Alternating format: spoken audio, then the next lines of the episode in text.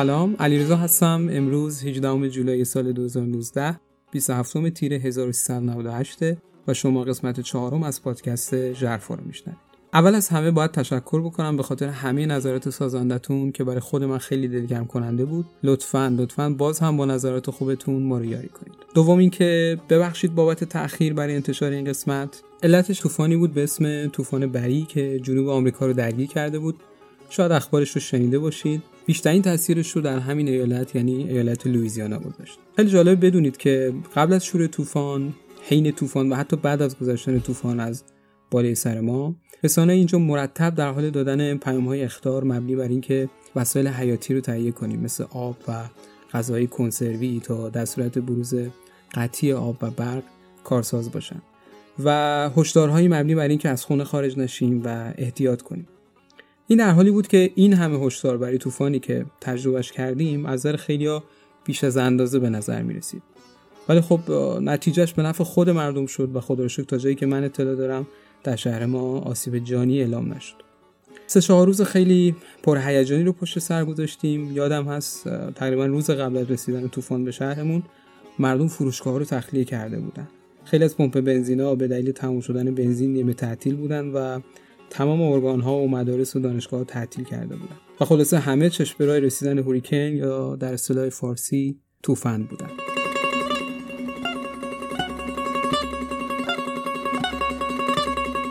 خب اگر می‌خوایم بدونین که طوفان چیه باید بهتون بگم که اگر تا به حال عکسای ماهواری رو نگاه کرده باشین وقتی که از بالا به زمین نگاه میندازیم ممکنه توده های ابری خیلی بزرگی رو ببینیم که حالت دایره شکل دارن.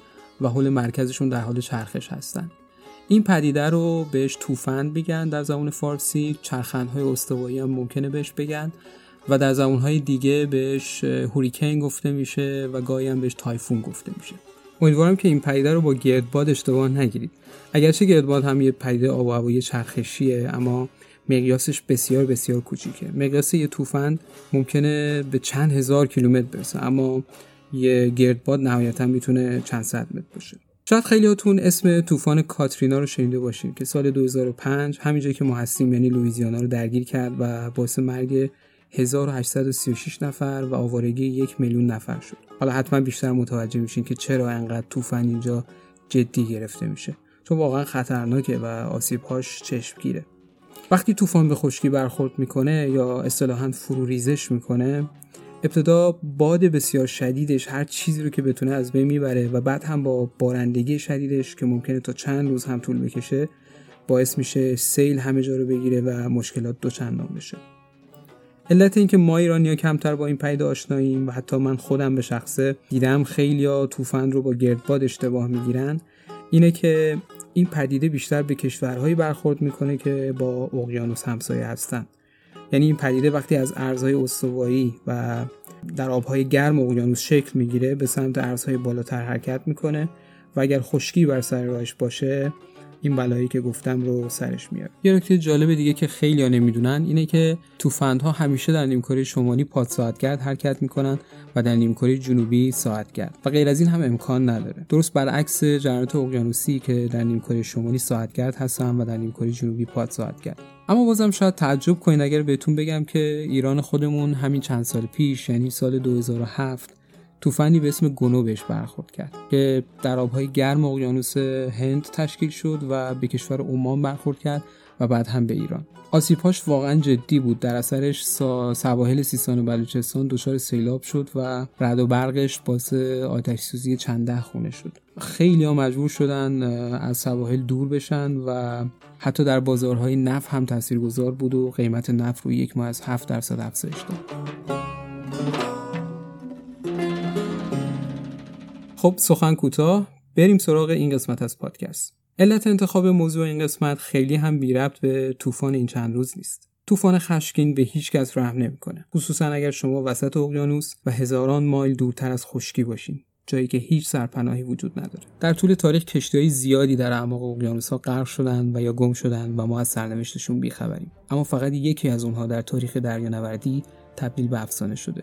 کشتی آمریکایی مری سلست در 400 مایلی شرق جزیره آزورس در وسط اقیانوس اطلس در حالی پیدا شد که در کمال تعجب هیچ سرنشینی نداشت. تمام بار کشتی دست نخورده بود و ذخیره غذایی کشتی هم حداقل برای شش ماه وجود داشت با اینکه کشتی در سلامت کامل بود اما ده نفر شامل خدمه کاپیتان بنجامین و همسرش سارا و دختر دو سالشون سوفیا بدون اینکه هیچ اثری از خودشون به جا بذارن ناپدید شده بودند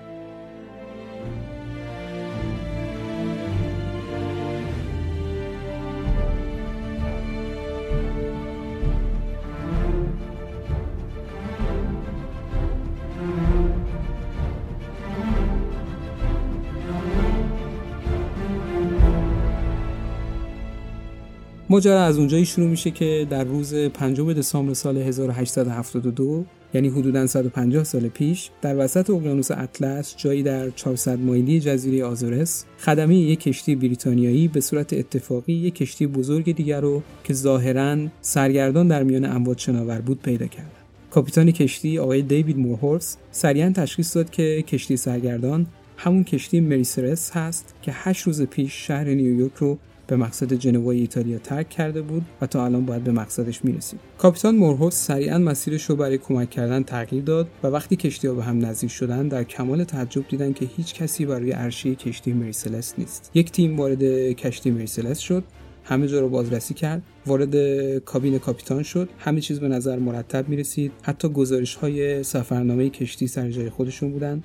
و وقتی به زیر عرشه کشتی رفتن دیدن که تمام وسایل خدمه کشتی سر جای خودشون و دست نخورده باقی موندن. ذخیره غذایی کشتی که برای 6 ماه مصرف خدمه کافی بود سر جای خودش قرار داشت و حتی تمام بار کشتی که 1701 بشک الکل صنعتی بود هم صحیح و سالم سر جای خودش بود. در گزارشات اومده که یکی از دو پمپ آب کشتی از هم باز شده بود. های آب در گذشته برای این استفاده می شدن تا آب جمعآوری شده در انتهای کشتی رو تخلیه کنند. علاوه بر اون تنها قایق نجات کشتی هم سر جای خودش نبود و این آغاز یکی از بزرگترین رازهای تاریخ دریانوردی دنیاست. چه اتفاقی برای خدمه کشتی مریسلس افتاده بود؟ در طول دهه ها ها و زمینه های زیادی در این ارتباط شکل گرفته. از حمله دوزن دریایی گرفته تا حمله موجودات از مجوسه دریایی، برخورد با گردابهای دریایی و یا حتی دخالت بیگانگان یعنی موجودات فضایی. نویسنده معروف آرتور کونان دویل که خیلی اون به خاطر اثر معروف شرلوک هومز می‌شناسیم در سال 1884 یک داستان کوتاه در مورد کشتی مریسلس نوشت. اگرچه این نویسنده داستان اصلی رو تا حدی با تخیلاتش تغییر داد ولی این داستان کوتاه باعث شد موضوع کشتی مریسلس هرچه بیشتر شناخته بشه و همه جا ازش صحبت بشه. همه این احتمالات و فرضیات حدود 135 سال مطرح بود و هیچ کدوم هم به نظر جواب کامل و قانع کننده ای برای این اتفاق به نظر نمی اومد. اما در سال 2002 خانمی به اسم ان مکگرگر تحقیقی را آغاز کرد و در اون سعی کرد از دانش روز استفاده کنه و معمای کشتی مریسلس رو حل کنه. نهایتا هم یک مستندی رو تهیه کرده با نام The True Story of Mary Celeste یا داستان واقعی مری که پیشنهاد می‌کنم حتما ببینید. خانم ان مکگرگر کارش همینه یعنی تحقیق علمی در مورد معماهای تاریخی و نهایتا ساخت مستند از یافتاش. مثلا یکی از کارهاش مستندی در مورد هیندنبرگ دیزاستر که شاید عکساش رو دیده باشین چون عکساش خیلی معروفه. همون سانحه آتش سوزی کشتی هوایی که در اون 36 نفر کشته شدن و باعث شد کلا ایده استفاده از کشتی هوایی برای حمل و نقل مسافر منسوخ بشه. به حال ایشون تصمیم گرفت و در مورد این کشتی با به آخرین تکنولوژی ها تحقیق کنه. گزارش خانم مکگرگر با این پرسش شروع میشه که چه چیزهایی نمی‌تونه اتفاق افتاده باشه. یکی یکی های مطرح رو بررسی می‌کنه و اونهایی رو که میشه رد کرد رد می‌کنه.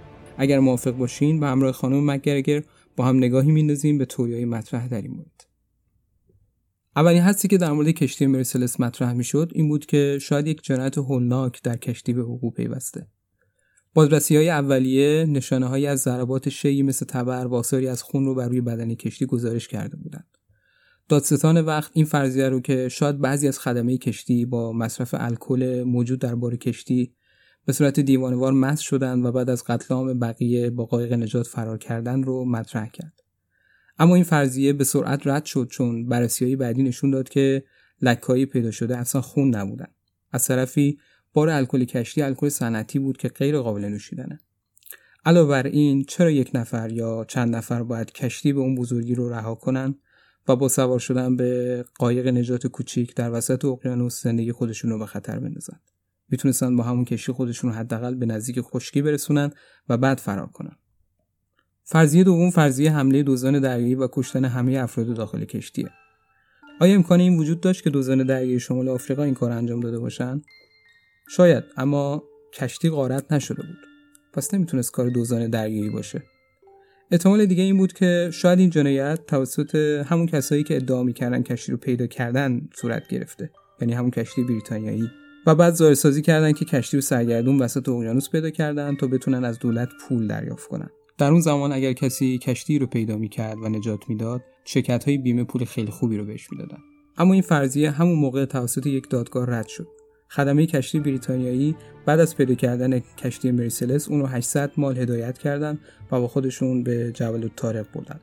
تنگه جبل الطارق همون جایی که نفکش ایرانی رو اخیرا توقیف کردن و حتما اسمش رو شنیدین. تنگه بسیار مهمیه به خاطر اینکه دریای مدیترانه رو وصل می‌کنه به اقیانوس اطلس و نیمی از تجارت دریای جهان اونجا صورت می‌گیره. با اینکه در جنوب اسپانیاست جزء سرزمین های بریتانیا محسوب میشه اگرچه اسپانیا همیشه باهاش مخالف بوده. بگذریم و از موضوع اون خیلی دور نشیم. کشتی بریتانیایی کشتی مریسلس رو به جبل تارق برد اونجا دادگاهی تشکیل شد تا مطمئن بشن که این ماجرا کلاهبرداری نیست و خدمه کشتی بریتانیایی از بیمه کنندگان اون کشتی پولی دریافت نکردند.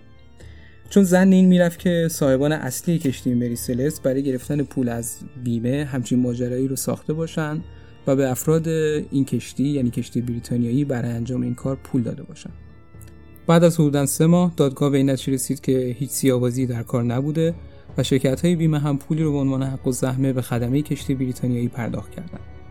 یه فرضیه دیگه هم که بعدها رد شد فرضیه همدستی خدمه کشتی مریسلست یعنی همون ده نفری که ناپدید شده بودن با صاحبان کشتی و خدمه کشتی بریتانیایی بود تا از بیمه پول دریافت کنند. اما این فرضیه هم بعدها رد شد چون چرا باید ده نفر خودشون رو برای همیشه ناپدید کنند از طرفی کاپیتان بنجامین و همسرش فقط یکی از بچه هاشون رو با خودشون همراه برده بودن در حالی که یه بچه هفت ساله دیگه هم داشتن. یه حدس دیگه فرضیه وقوع بلای طبیعی مثل گرداب یا یه موج بزرگ ناشی از سونامیه. اما بازم باید در نظر گرفت که کشتی سالم پیدا شده بدون اینکه آسیبی بهش رسیده باشه. پس چرا باید کاپیتان دستور ترک کشتی رو بده؟ فرضیه جدیتر بعدی نشت الکل از مخازن الکل بار کشتی و احتمال وقوع انفجار بوده که کاپیتان دستور میده همه سوار قایق نجات بشن و قایق رو با تناب به کشتی ببندن و تا رفع احتمال خطر انفجار اونجا بمونن. اما در این بین تناب پاره میشه و اونا هیچ وقت دوباره نمی‌تونن به کشتی راه پیدا کنن. این فرضیه هم منطقی به نظر نمیاد چون حتما راههای دیگه‌ای برای جلوگیری از آتش سوزی وجود داشته. معقولانه نیست که فقط به خاطر یه احتمال چنین کاری رو انجام داده باشن. از طرف یه قانون قدیمی هست که کاپیتان کشتی به هیچ وجه نباید کشتی رو ترک کنه مگر تا لحظه آخر که کشتی در حال از بین رفتنه. چطور کاپیتان بنجامین که کاپیتان با تجربه هم بوده این مسئله رو رعایت نکرده؟ خب بعد از اینکه خانم مکگرگر تئوری های غیر ممکن رو رد کرد رفت سراغ این پرسش که حالا چه فرضیه های محتمل هستند. کندوکاوی در زندگی کاپیتان بنجامین هیچ سرنخی به دست نداد خانم مکگرگر حتی به شهر محل تولد و زندگی کاپیتان بنجامین در ایالت ماساچوست رفت و با نوادگان آقای بنجامین مصاحبه کرد. یاد اون نرفته که کاپیتان بنجامین و همسرش فقط یه بچه دو سالشون رو با خودشون به این سفر برده بودن در حالی که یه پسر بچه هفت ساله هم داشتن. همه چی گواهی این بود که کاپیتان بنجامین به فنون دریانوردی بسیار آشنا بوده، کاپیتان با تجربه بوده و زندگی نرمالی هم داشته و هیچ شاهدی بر این که این آدم ممکنه کار غیر منطقی بکنه وجود نداشته. بنابراین خانم مکگرگر به این نتیجه رسید که حتما کاپیتان بنجامین دلیل منطقی داشته که دستور تخلیه کشتی رو داده. خانم مکگرگر پیش خودش فکر کرد که اگر می‌تونست موقعیت دقیق کشتی رو در زمان ترک خدمش پیدا کنه ممکنه که بتونه دلیلش رو هم توضیح بده. چیزی که تا الان می‌دونست این بود که طبق آخرین گزارش کشتی که از خود کشتی پیدا شده بود موقعیت کشتی رو در 6 مایلی جزیره سانتا ماریا نشون می‌داد. در صورتی که کاپیتان بریتانیایی ده روز بعد کشتی رو در 400 مایلی همین جزیره پیدا می‌کنه. خانم مکگرگر می‌خواست بدونه آیا امکان داره کشتی سرگردون تحت تاثیر باد و جریانات اقیانوسی در مدت ده روز چنین مسافتی رو و در اون جهت طی بکنه؟ اینجا بود که خانم مکگرگر از یه اقیانوس شناس کمک گرفت. آقای دکتر ریچاردسون از مؤسسه اقیانوس شناسی وودزهول که بدون شک برترین مرکز آکادمیک و تحقیقاتی دنیا در زمینه اقیانوس شناسیه و خود من آرزو که بتونم یه روزی در این مؤسسه مشغول به کار و تحقیق بشم. شبیه سازی مسیر کشتی در اون زمان و بین این دو نقطه با شبیه سازی کامپیوتری کاملا امکان پذیره و همه اقیانوس شناسا با این گونه مدل ها کم و بیش سر و کار دارن. دکتر ریچاردسون برای این کار نیاز داشت به یک سری داده به عنوان ورودی مدلش از جمله این داده ها جذر و مد، دمای آب، سرعت باد و جهت باد بود. خوشبختانه یک مرکزی هست به اسم ICOADS که این اطلاعات اتمسفری و اقیانوسی رو از سال 1784 جمعآوری می‌کنه در بانک اطلاعاتی خودش. بعد از استخراج این داده ها شبیه سازی مسیر کشتی انجام شد و اولین سوالی که بایستی پاسخ داده می‌شد این بود که آیا کشتی در مدت ده روز از نقطه اولیش یعنی 6 مایلی جزیره سانتا ماریا به نقطه‌ای که در اون پیدا شده بود در 400 مایلی می‌تونست برسه یا نه؟ جواب مثبت بود. کشتی حتی بدون هدایت در ده روز به اون نقطه می‌رسید. این کاملا با وضعیت جریان های اقیانوسی و داده های باد در اون زمان همخوانی داشت و مدل های کامپیوتری هم همین رو پیش بینی می‌کردن. مدل های کامپیوتری کمک خیلی بزرگی رو به خانم مکگرگر کردند اما هنوز هم سوال های زیادی در ذهن خانم مکگرگر بود که بدون پاسخ بودند از طرفی بخشی از گزارش های کشتی در گذر سالیان گم شده بود. اینجا بود که یه سند خیلی مهم با کمک خانم مکگرگر اومد و اون یادداشت هایی بود که دادستان وقت از روی گزارش های کشتی در همون زمان برداشته بود. این گزارش ها به کلی فراموش شده بودند تا اینکه خانم مکگرگر بهشون دسترسی پیدا می‌کنه. بررسی این گزارش ها حقایق خیلی جالبی را آشکار می‌کنه که منجر به حل نهایی معما میشه.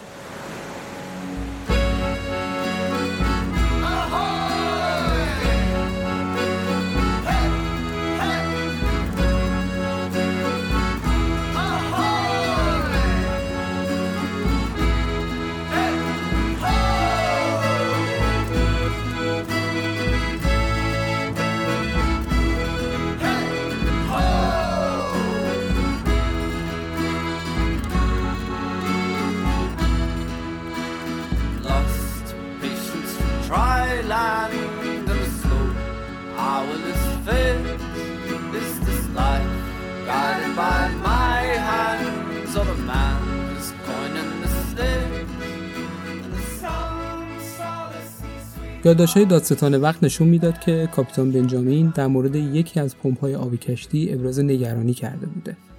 اینجاست که برمیگردیم به اول قصه. یادتون هست وقتی که کشتی رو پیدا کردن یکی از های کشتی در حالی دیده میشه که از هم باز شده بوده. این پمپ ها مخصوص این هستن که آبی که نفوذ پیدا می‌کنه به شکم کشتی یعنی عمیق‌ترین بخش کشتی خالی کنن و در صورتی که این کارو نکنن کشتی غرق میشه. گزارش های کشتی نشون میده قبل از این سفر کشتی مریسلس زغال سنگ جابجا کرده بوده خاکستر زغال سنگ احتمالا در شکم کشتی جمع شده بوده و ترکیبش با آب دریا لجنی رو به وجود آورده بوده که وارد پمپ شده و باعث گرفتگی شده این باعث میشه که آب در شکم کشتی جمع بشه و کاپیتان احساس خطر بکنه. اما باز هم این مسئله نمی‌تونه باعث بشه که کاپیتان وسط اقیانوس دستور تخلیه رو صادر کنه مگر اینکه مطمئن باشه به خشکی نزدیکه. اینجاست که باز هم یادداشت‌های دادستان به کمک خانم مکگرگر اومد. خانم مکگرگر متوجه شد که جمع اعداد روی گزارش کشتی که موقعیت کشتی رو گزارش می‌کنن با هم نمی‌خونه یعنی یه خطای محاسباتی در مورد موقعیت کشتی وجود داره خب حتما می‌دونید که امروزه تمام کشتی ها مجهز به سیستم های پیشرفته جی پی اس هستن اما کاپیتان بنجامین در کشتی مریسلس تنها متکی به آموختهاش، و وسایل ناوبری ابتدایی اون موقع بوده که مهمترینش ساعت دریایی یا کرونومتره که فواصل شرقی غربی رو اندازه می‌گیره و هر دقیقه روی ساعت نماینگر 15 مایله. بررسی مسیر کشتی بر اساس گزارش کشتی نشون داد که کرونومتر کاپیتان بنجامین به اندازه 8 دقیقه یعنی 120 مایل خطا داشته و کمتر نشون می‌داده. این یعنی اینکه وقتی کاپیتان بنجامین دستور تخلیه رو می‌داده مطمئن بوده که نزدیک جزیره سانتا ماریاست در صورتی که 120 مایل با اون فاصله داشته و این یعنی تقریبا غیر ممکن بوده که به خشکی برسن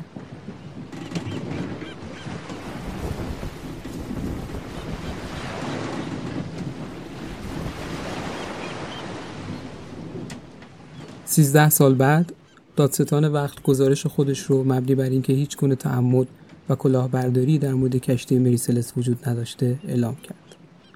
در همون سال صاحبین جدید کشتی مریسلست برای کلاهبرداری از بیمه اون رو در سواحل هایتی غرق کردن و این پایانی بود بر این کشتی پرماجرا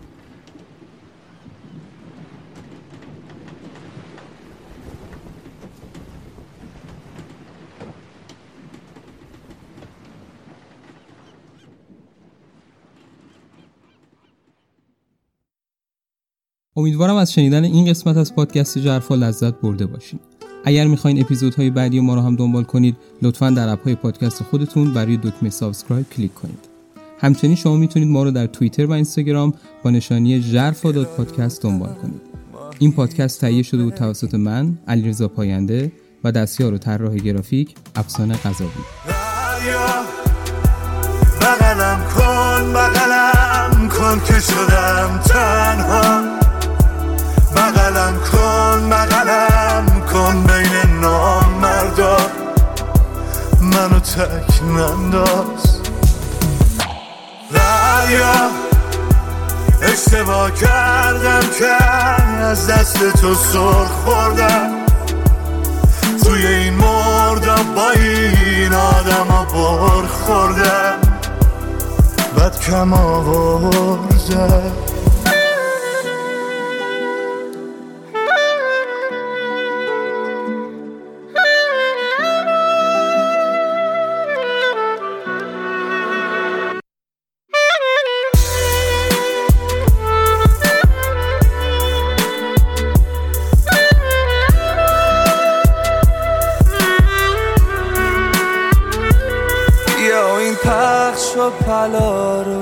جمعش کن. دوری داره بد میسوزونه تو کمش کن. من گم شدم تو دل بیرحم زمونه. بیا این دیوونه رو تو باورش کن. بیا بغلم کن بغلم کن که شدم تنها.